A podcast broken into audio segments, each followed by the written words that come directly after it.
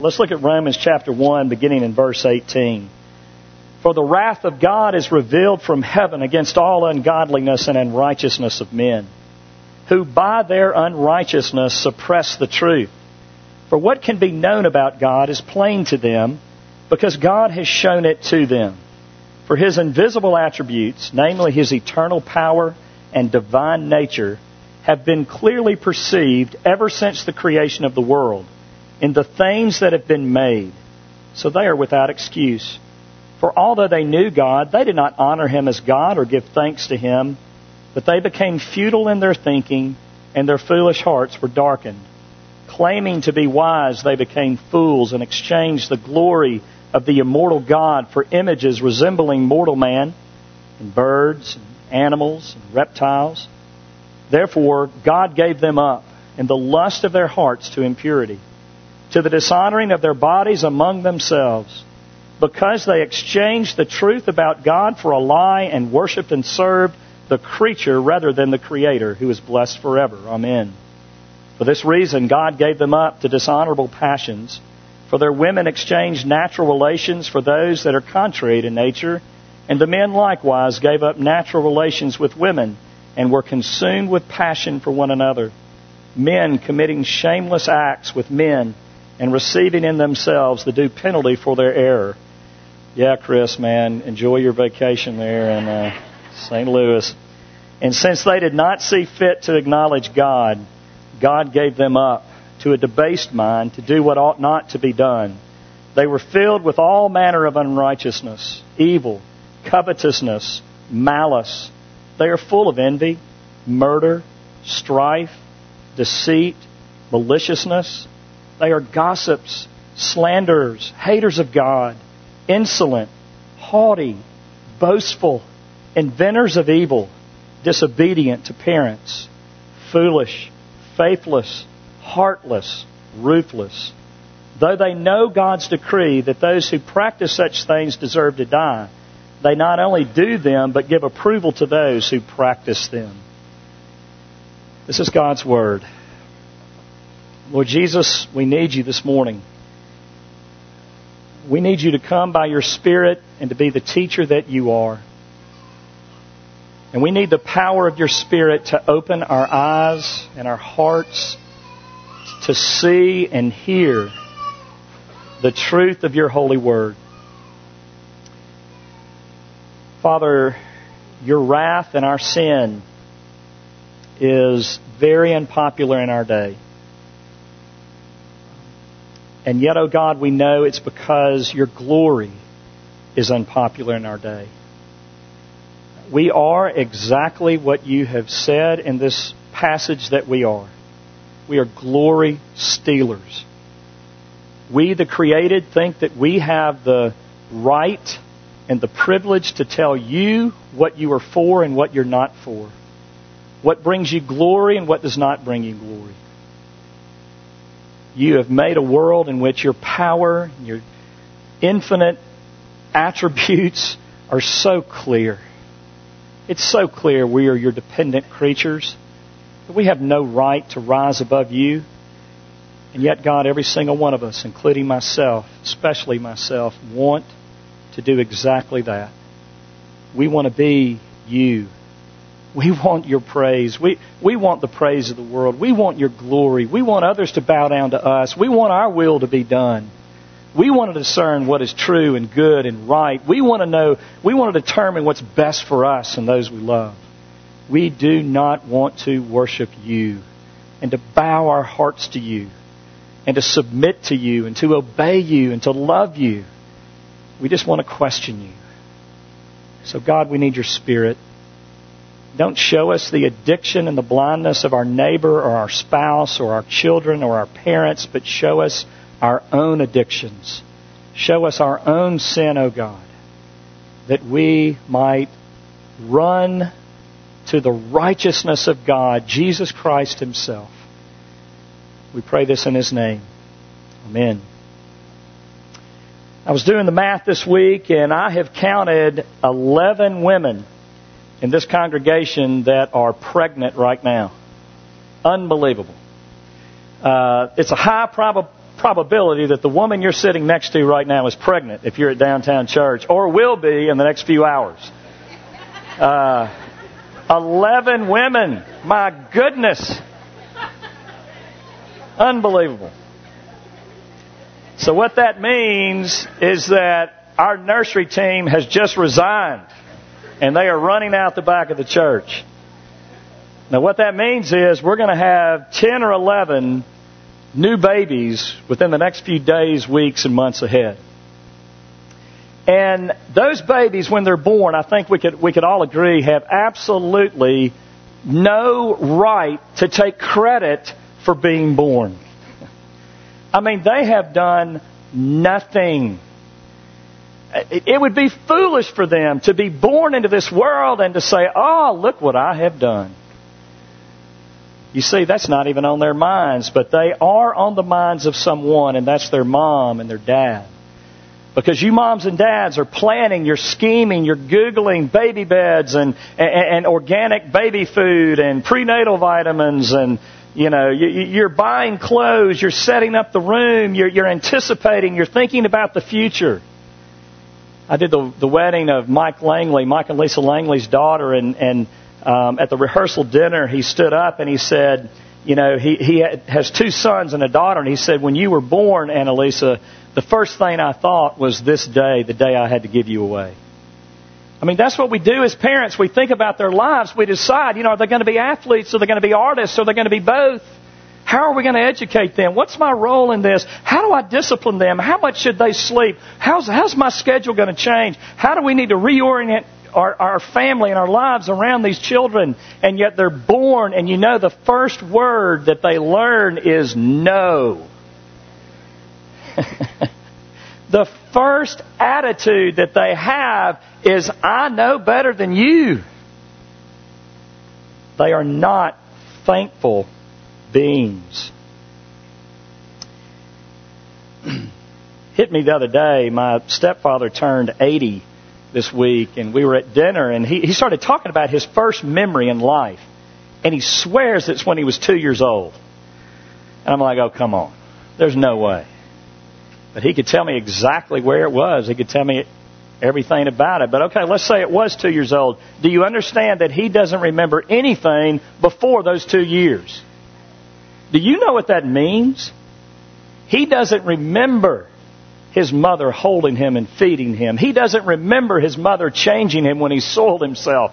He doesn't remember all the protection. He doesn't remember all that was done for him for all those years. And neither do we. And yet, we as parents don't just throw the children by the wayside. We continue to pour our money and our energy, and we use the power and the attributes that we have for the good of our children. And sometimes that means giving them over. Sometimes that means, okay, you want to touch that, that, that flame? I have told you time and again, you want to jump off that table, you want to touch this, you want to go there, you want to do this, then do it. And see how it turns out. Why? Because we hate them? No, because we love them. Because we want them to know that what we are saying is truth and that we may know a little bit more than they know. And yet we don't get paid as parents. we just get used, right? they take everything from us. But what we want more than anything is just a little gratitude. Just a little every now and then. Thanks, Mom. Thanks, Dad. You've done a lot for me. I mean, that's all. Just one little gratitude. And what incurs my wrath is probably what incurs your wrath, and that is when our children act as if they didn't need us, they've never needed us, and they don't need us now. I look at my grandboys who are all cute and cuddly, man, and they can look at me and say, no. And it's not just verbiage. Their whole soul believes no. And there's something that wants to click inside of me. Say, your mom and dad brought you into this world, but I can take you out right now. I know I can. But I better not. I'll get in trouble. Paul tells us in these verses that this is exactly our story. This is exactly who we are. It's exactly what we are. And therefore, there's some consequences, and, and, and God is doing some stuff. And this is a hard message, but it's not one that we can't relate to, and we need to hear it.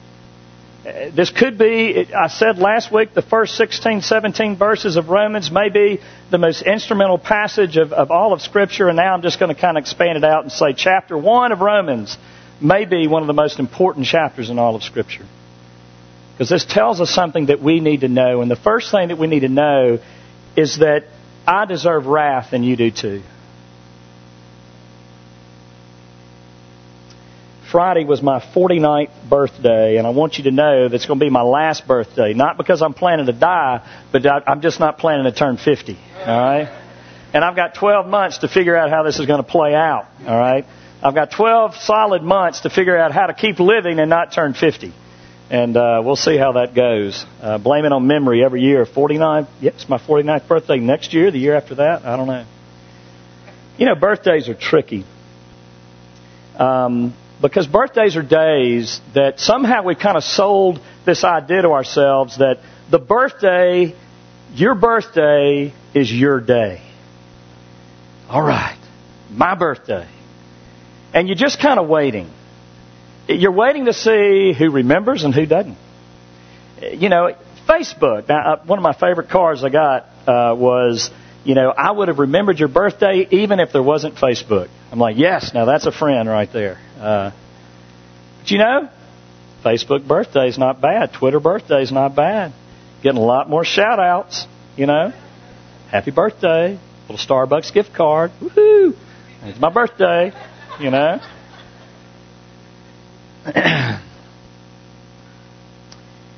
Birthdays do something a little dangerous to us. They do convince us that, at least for a day, we deserve praise. You know, it's really ridiculous. I mean, there is no telling how many moments I should have died in my life.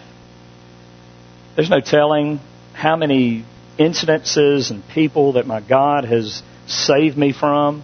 I can't take credit for one breath that I've taken. I can't take credit for the jobs that, that I've had, for the parents that I've had, for where I've lived, for what I've possessed, for what I know, for the Bible teachers and the churches that have poured into me. I can't take credit for anything. But boy, do I want to. I see myself when people come and you know they say, "Man, downtown church, you have done a great job, Richard Reeves." And man, there's something in me that acts so humble, but I feed off of it. You know, in fact, what I find and what I'm realizing about myself is I feed and I'm, I'm prideful. I feed on and I'm prideful of the fact that I'm humble. That's messed up, people. That is messed up. And I tell you how I know it. It's when someone indicates that they think I'm arrogant, that I'm above something. You want to see me get mad? You call me arrogant. Why? Because I'm humble. Unbelievable. Unbelievable and yet very believable. You see, God is the reason for any blessing or success of downtown church. It's His gospel. It's, I mean, everything is about Him. Everything. He's the one that moved in all of our hearts to come here. It wasn't my idea to come and plant this church. He made me do it, and then I take credit for it. I didn't even want to come do this church. I wanted to stay in Colorado. And yet he said, No, you're going. You're going. Some of you may be here and say, I didn't want to come to this church. I still don't want to be at this church, but here you are. He gets the glory for everything.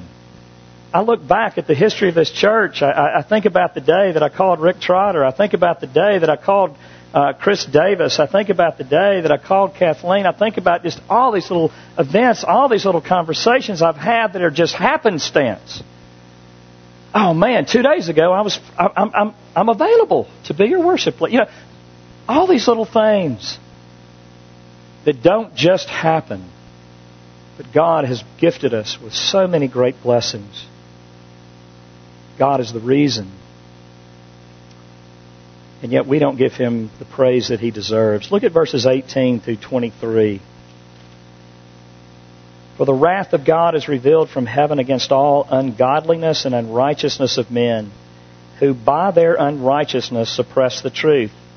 For what can be known about God is plain to them, because God has shown it to them. For his invisible attributes, namely his eternal power and divine nature, have been clearly perceived ever since the creation of the world in the things that have been made. So they are without excuse. For although they knew God, catch this, they did not honor him as God or give thanks to him, but they became futile in their thinking and their foolish hearts were darkened. Claiming to be wise, they became fools and exchanged the glory of the immortal God for images resembling mortal man and birds and animals and reptiles. Paul is describing children who were created and placed in a beautiful world and given a beautiful life. He's describing a people that should wake up every day and look around them and say, wow, this has nothing to do with me. I mean, look at me. Look at my life. Look at, look at all the things I've been given. I mean, someone powerful. There's no way that I can take credit for the universe. I don't deserve praise and worship, but I must bow down before this God that has made all things and all things beautiful. And if you just look at the order of, of life and the order of this world, I saw a special the other night um, on, um, oh gosh, brain freeze here. Uh, what are those objects that can came crashing into Russia from space? Come on, a what? Meteor. There we go. They're like, yeah, thank you. Um, there are like millions and millions of these meteors like orbiting, coming around, just everywhere. And one little one comes crashing through our, our, our atmosphere and into, you know, this earth and it, you know, it hurt about a thousand people in Russia. And unbelievable. Just think about that one reality of our existence. One little meteor makes its way through. Do you know the probability of that happening by chance? Millions and millions. And yet, Earth has not been destroyed. And that was just kind of one news story on one day. Unbelievable. It is plain to us. It should be obvious to us. And although they knew God, they did not honor Him as God or give thanks to Him. Do you know the very essence of our sin is our unwillingness to give thanks to God? Is to live an ungrateful life. We have enough information pouring in to this world and into our senses that we should know that we are small and God is big and He's loving and He's powerful and He's merciful and He's a God of order and He's a God of beauty and He's a God of, of morality.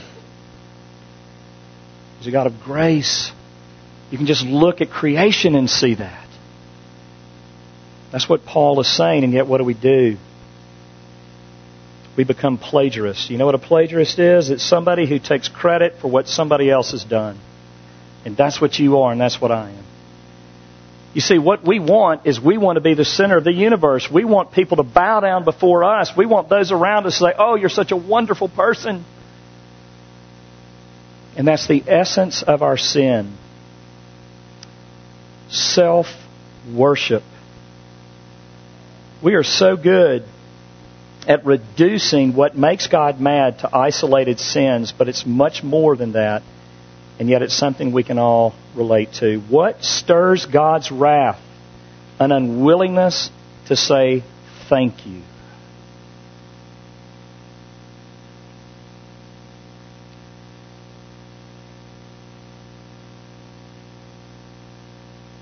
Yet we wake up in the morning and we criticize God for what He hasn't done. We don't thank Him for what He has done. And we tell Him that we deserve a whole lot better. We think that God should get in line and serve us. I deserve wrath, and you do too, but God's wrath is just. God's wrath is just.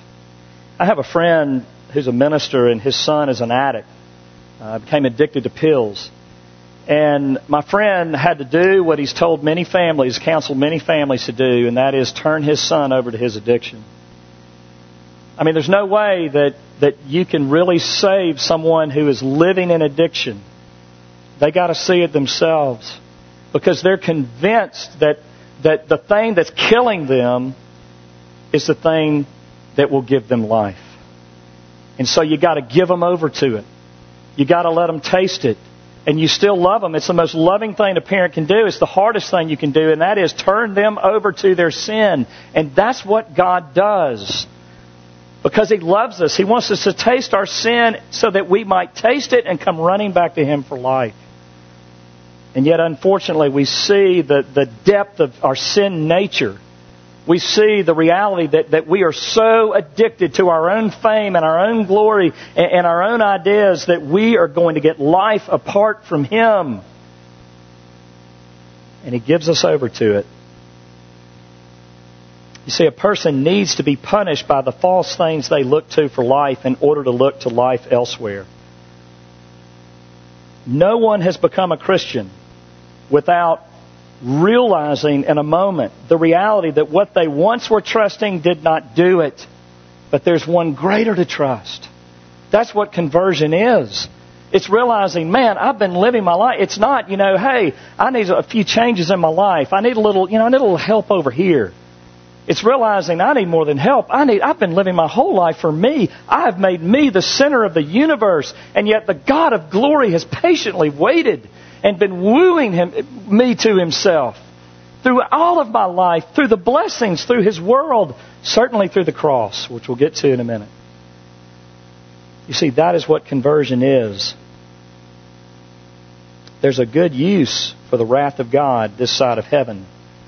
But God doesn't need a good use because it's just, even if He didn't use it for our good. Addiction, really all sin, is relational in the sense that it is a rejection of those we love. But ultimately, it's a rejection of God. Every sin that you have ever committed is relational. I mean, you, you see it in an addict's life. You, really, you, you say, hey, do you realize you're choosing your drug over me? You're, you're choosing your drug over your children. You're choosing your drug over your parent. You're choosing your drug over your friend. You're choosing your drug over that's what God says to us. Do you understand that when you gossip, that you are choosing yourself over me? You're looking for a righteousness. You're trying to make yourself feel good by degrading others and feeling bad about others so that you can have a righteousness of your own. When you sleep with this man or woman outside of marriage, when you live with them, when you, when you try to reorient the universe and you, and you know that you're doing wrong, but, but you're trying to redefine what is true, do you understand that your sin is against me? Because I'm the one that placed you here. I'm the one that created you. I'm the one that's given you every breath you've ever taken. I'm the one that gives you rest. I'm the one that feeds you, that gives you your work, that gives you your family, that gives you everything. You're rejecting me, God says. It's relational, every single sin. Sin is relational. It's the wrath of God. It's not just karma. Karma is impersonal. You know, we think, okay, we've got to live right so we can kind of get, get the karma in line with us. No. God says, forget karma.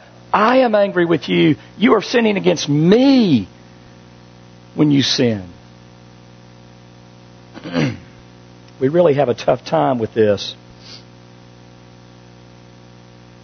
The Greek word that Paul uses for wrath is orge, and it's where we get our um, English word orgy from.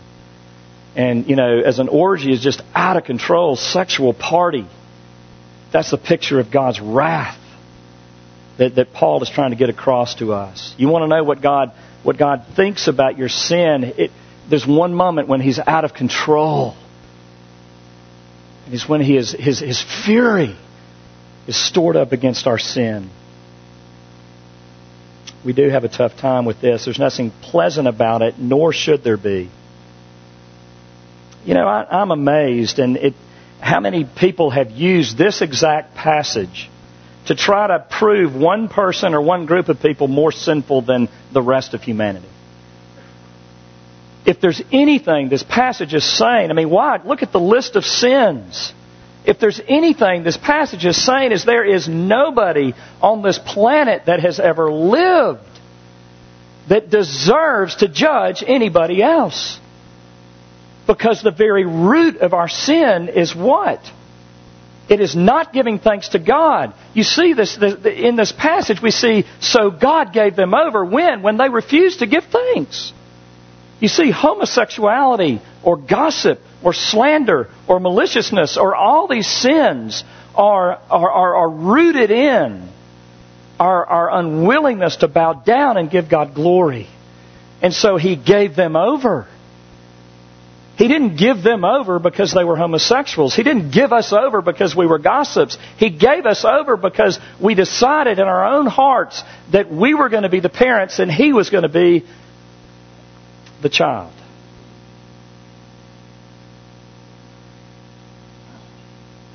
You know, we have a hard time with wrath and justice unless, of course, we are the ones being sinned against. One of my good friends was a FedEx pilot, and he was flying a plane where they have three pilots. There's a pilot, a co-pilot, and an engineer. And they had just taken off from the Memphis airport, and they were delivering packages for FedEx. And they were about 20 minutes in the air when a, a jump seater, you know, they have up to two people back then, not anymore, but up to two people back then could ride on the FedEx airplane. Well, this uh, fellow pilot who had been fired, or he knew he was about to get fired, um, and apparently his whole life was in disarray um, brought on board in a, in a guitar case a claw hammer. And he came into the cockpit and he hit my friend first and, and cracked his skull. And then he hit the co pilot and cracked his skull. And by that time, the other pilot was able to get up and the fight ensued. And they all were fighting. It was a bloody mess. It was horrible. And my friend almost died and the co pilot almost died. And all three of their careers ended as pilots at FedEx. And I went to that trial, and I want you to know that I had no trouble wanting justice for the man that did this. Why? Because this was my friend. This was the husband of, of my friend, his wife. This was, this was a, the, the father of the children that came to our church that, that played with my children. I wanted justice, and when he got life in the federal pen with no opportunity for parole, I said, yes, justice was served. Why? Because it was personal. Do you know why we struggle with the wrath of God? because we don't put ourselves as the villain in the story of humanity. We are the righteous ones. That's why we struggle with the wrath of God. You don't have a right to punish us because look at us. And God says, Are you serious? It's like the two year old standing on the hearth saying, I'm going to play with this. I am going to touch that electrical out. I know better than you. That's all we are. He is just in his judgment.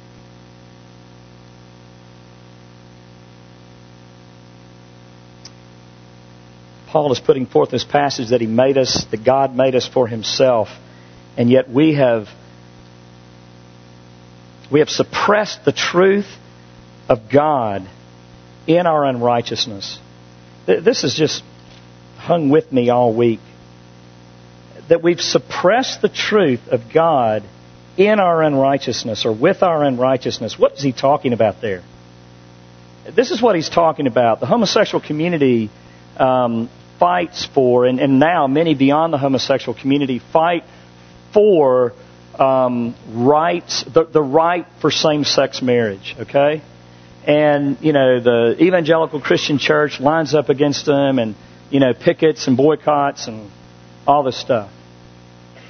It, it's interesting to me that we isolate that one sin as, as something peculiar because what, what Paul is saying in this passage is when we gossip, every time we gossip, what we're doing is we are rallying people around us to legalize gossip. What we're doing is, is we are gathering people around us to agree with us that God really doesn't know what He's talking about. Yeah, okay. No, real sin is over here. This is what real sin looks like. It's having sex outside of marriage. it's having sex with someone of the same. And God says, What? Who, who put you in charge of defining what real sin is? Read my Bible. If you are gossiping, you are no better than anybody. You have absolutely no platform to stand upon. Why? Because every sin that we commit is a sin that we want legalized. And we're trying to convince God that, hey, you don't really know what you're talking about because here's some sins over here that we kind of accept in the Christian church.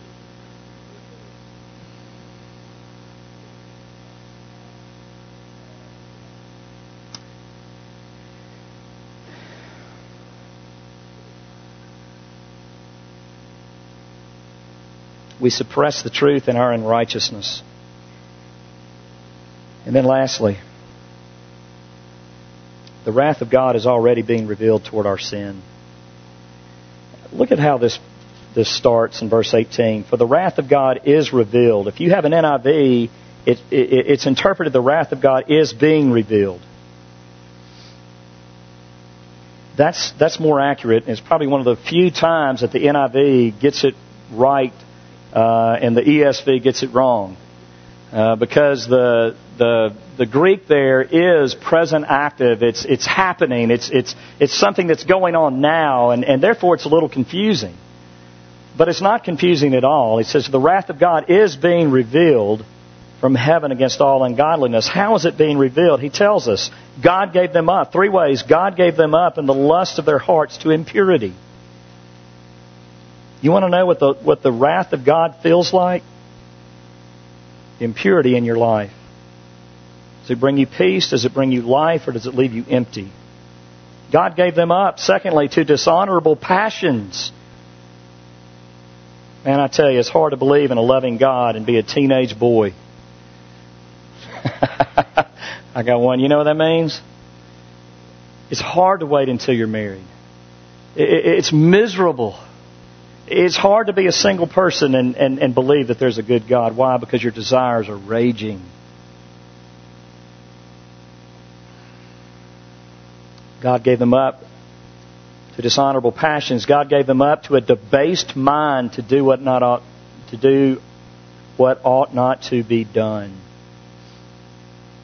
You know, it's no mistake that you go to the major universities across this world and they've given God up. Why? Because He doesn't exist? No, because God has given them over to a debased mind. See, God makes smart people, and what do we do with our smartness? What do we do with our intellect? Every intellectual community, are they praising God? Are they worshiping Him? Oh, I can't believe the smart. I, I mean, I made a perfect score on my ACT. God be praised. No, me be praised. And now I deserve to tell other people what to do.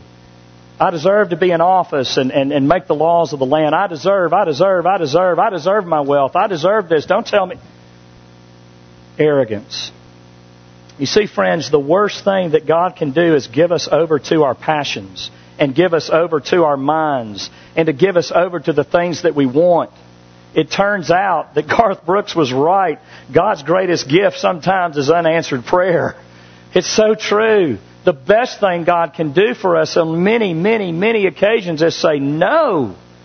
Because we don't know what's right, and our, our, our, raging intellects and our raging passions and our raging desires are wanting things, and God says, Here, go taste it. And when we do taste it, we should run to Him and not deeper into them.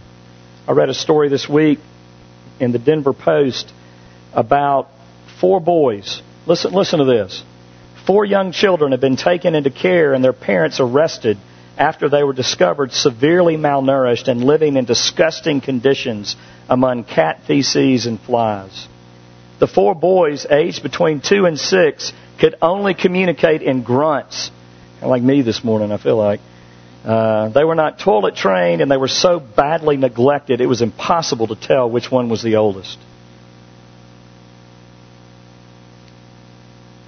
The worst thing that you can do with children is give them over to their own independence. And though God has given us over, He's not given us completely over. You see, God is not like this parent. There is common grace He, like a loving parent, continues to nurture us, continues to, to bless us, continues to give us what we need. And so when we're tasting the reality of our sin, what He is doing in that is He is wooing us back to Himself. For He is not just storing up wrath, He is also storing up grace for His children. You see, this text, it, it's so taken out of context, but it comes in between verses 16 and 17. For I am not ashamed of the gospel, so says Paul. Notice that Paul doesn't start with verses 18 through 32. He starts with verses 1 through 17. And verses 16 and 17 are really the epicenter of chapter 1. Paul says, I am not ashamed of the gospel, for it is the power of God for everyone who believes, to the Jew first and also to the Greek. And that means everybody. Because everybody in that day thought there were some special people that God loved, and He didn't really care about other people. No. The gospel is God's love and grace to everybody, to the Jew first, also to the Greek. For in this gospel, is the righteousness of God revealed from faith to faith, as it is written, the righteous shall live by faith. Do you want to know how to escape the wrath that you deserve? Come under the grace of God. You see, He's not just storing up wrath for His people, He's allowing us to taste of the consequences of our sin so that we might turn to Him and run to His grace and find life that is available for God made him who had no sin to be sin for us. So that in him, in him, and Paul's going to tell us in, in, chapter 5 and following what that means to be in Christ. It means to be so identified with Christ that God the Father makes no distinction between Christ and us. You want to hear good news, you will not find it in any other message but that. Every other message says live up to the standard of God and maybe He'll condescend towards you. But the message of Christianity is superior in this way. It doesn't say live up, it says God lived down. It says He came down and lived the life you could never live so that He could give to His Father this gift of, of, of a performance that was already done so that now when God looks down, he doesn't see this sin filled pastor named Richard Reeves, but he sees his son Jesus and he smiles and he dances over me with joy in the same moment that I'm sinning against him. Why? Because he loves sin? No, he's telling us what he thinks about sin. Because he already poured out his wrath on his son Jesus Christ. He had an orgy of wrath upon his son so that now you can have peace with God. And so now what when you're tasting his wrath, it's really discipline. When, he's, when you're tasting his wrath of the emptiness of, of worshiping yourself and other things, it's really him wooing you back to him. Look at chapter 2, verses 4 through 5. We'll deal with this next week. Or do you presume on the riches of his kindness and forbearance and patience, not knowing that God's kindness is meant to lead you to repentance? Oh, I could never, I could never worship a God, I could never trust a God that punished sin. Oh, dear friends, He's not just a God who, who punishes sin. He's a God who punished sin on His Son so that you through faith can have credit and can be spared from that wrath. And so, dear friend, don't, don't stiff arm the kindness and grace of God this morning, but go and just dive into it and say, You know all my sin. You know that, and I know that, that your wrath ought to be unleashed on my sin, but it's not because of Christ. So praise be to Christ. Does God hate sin, including homosexuality, sleeping around? Yes. Is that the only sin He hates? No. There is no one righteous, no, not one. But there is a righteousness through faith. May we come to Him and may we stop being haughty. And may we just rest in Christ. Let's pray. Lord Jesus, we thank you for the grace that you have given to us, that you have worked up in your own flesh. And I pray that we would come running to you this morning, that we would relish the protection of your grace, the, the beauty of your righteousness, that we that you would give us faith to believe that simultaneously as we are sinners, you love us. And may that rock our world to the point that our hearts are just flimsy before you, helpless before you, falling upon you, O oh God. Would you save us from our unrighteousness and give us a desire for something better, namely your glory in this place, in this city, in our lives, and in this world. Oh God, you are worthy. Worthy is the Lamb who was slain. Would Jesus make us worshipers of you? May we repent of worshiping self. And God, would you just woo us to yourself this morning? Fill us with your grace and mercy. We thank you for the beauty of Christ. And we pray this in his name. Amen. Let's respond to the beauty of the grace of Christ as we bring God's tithes and our offerings to him. And as we contemplate His grace and mercy in light of His wrath, His hatred toward our sin. Amen.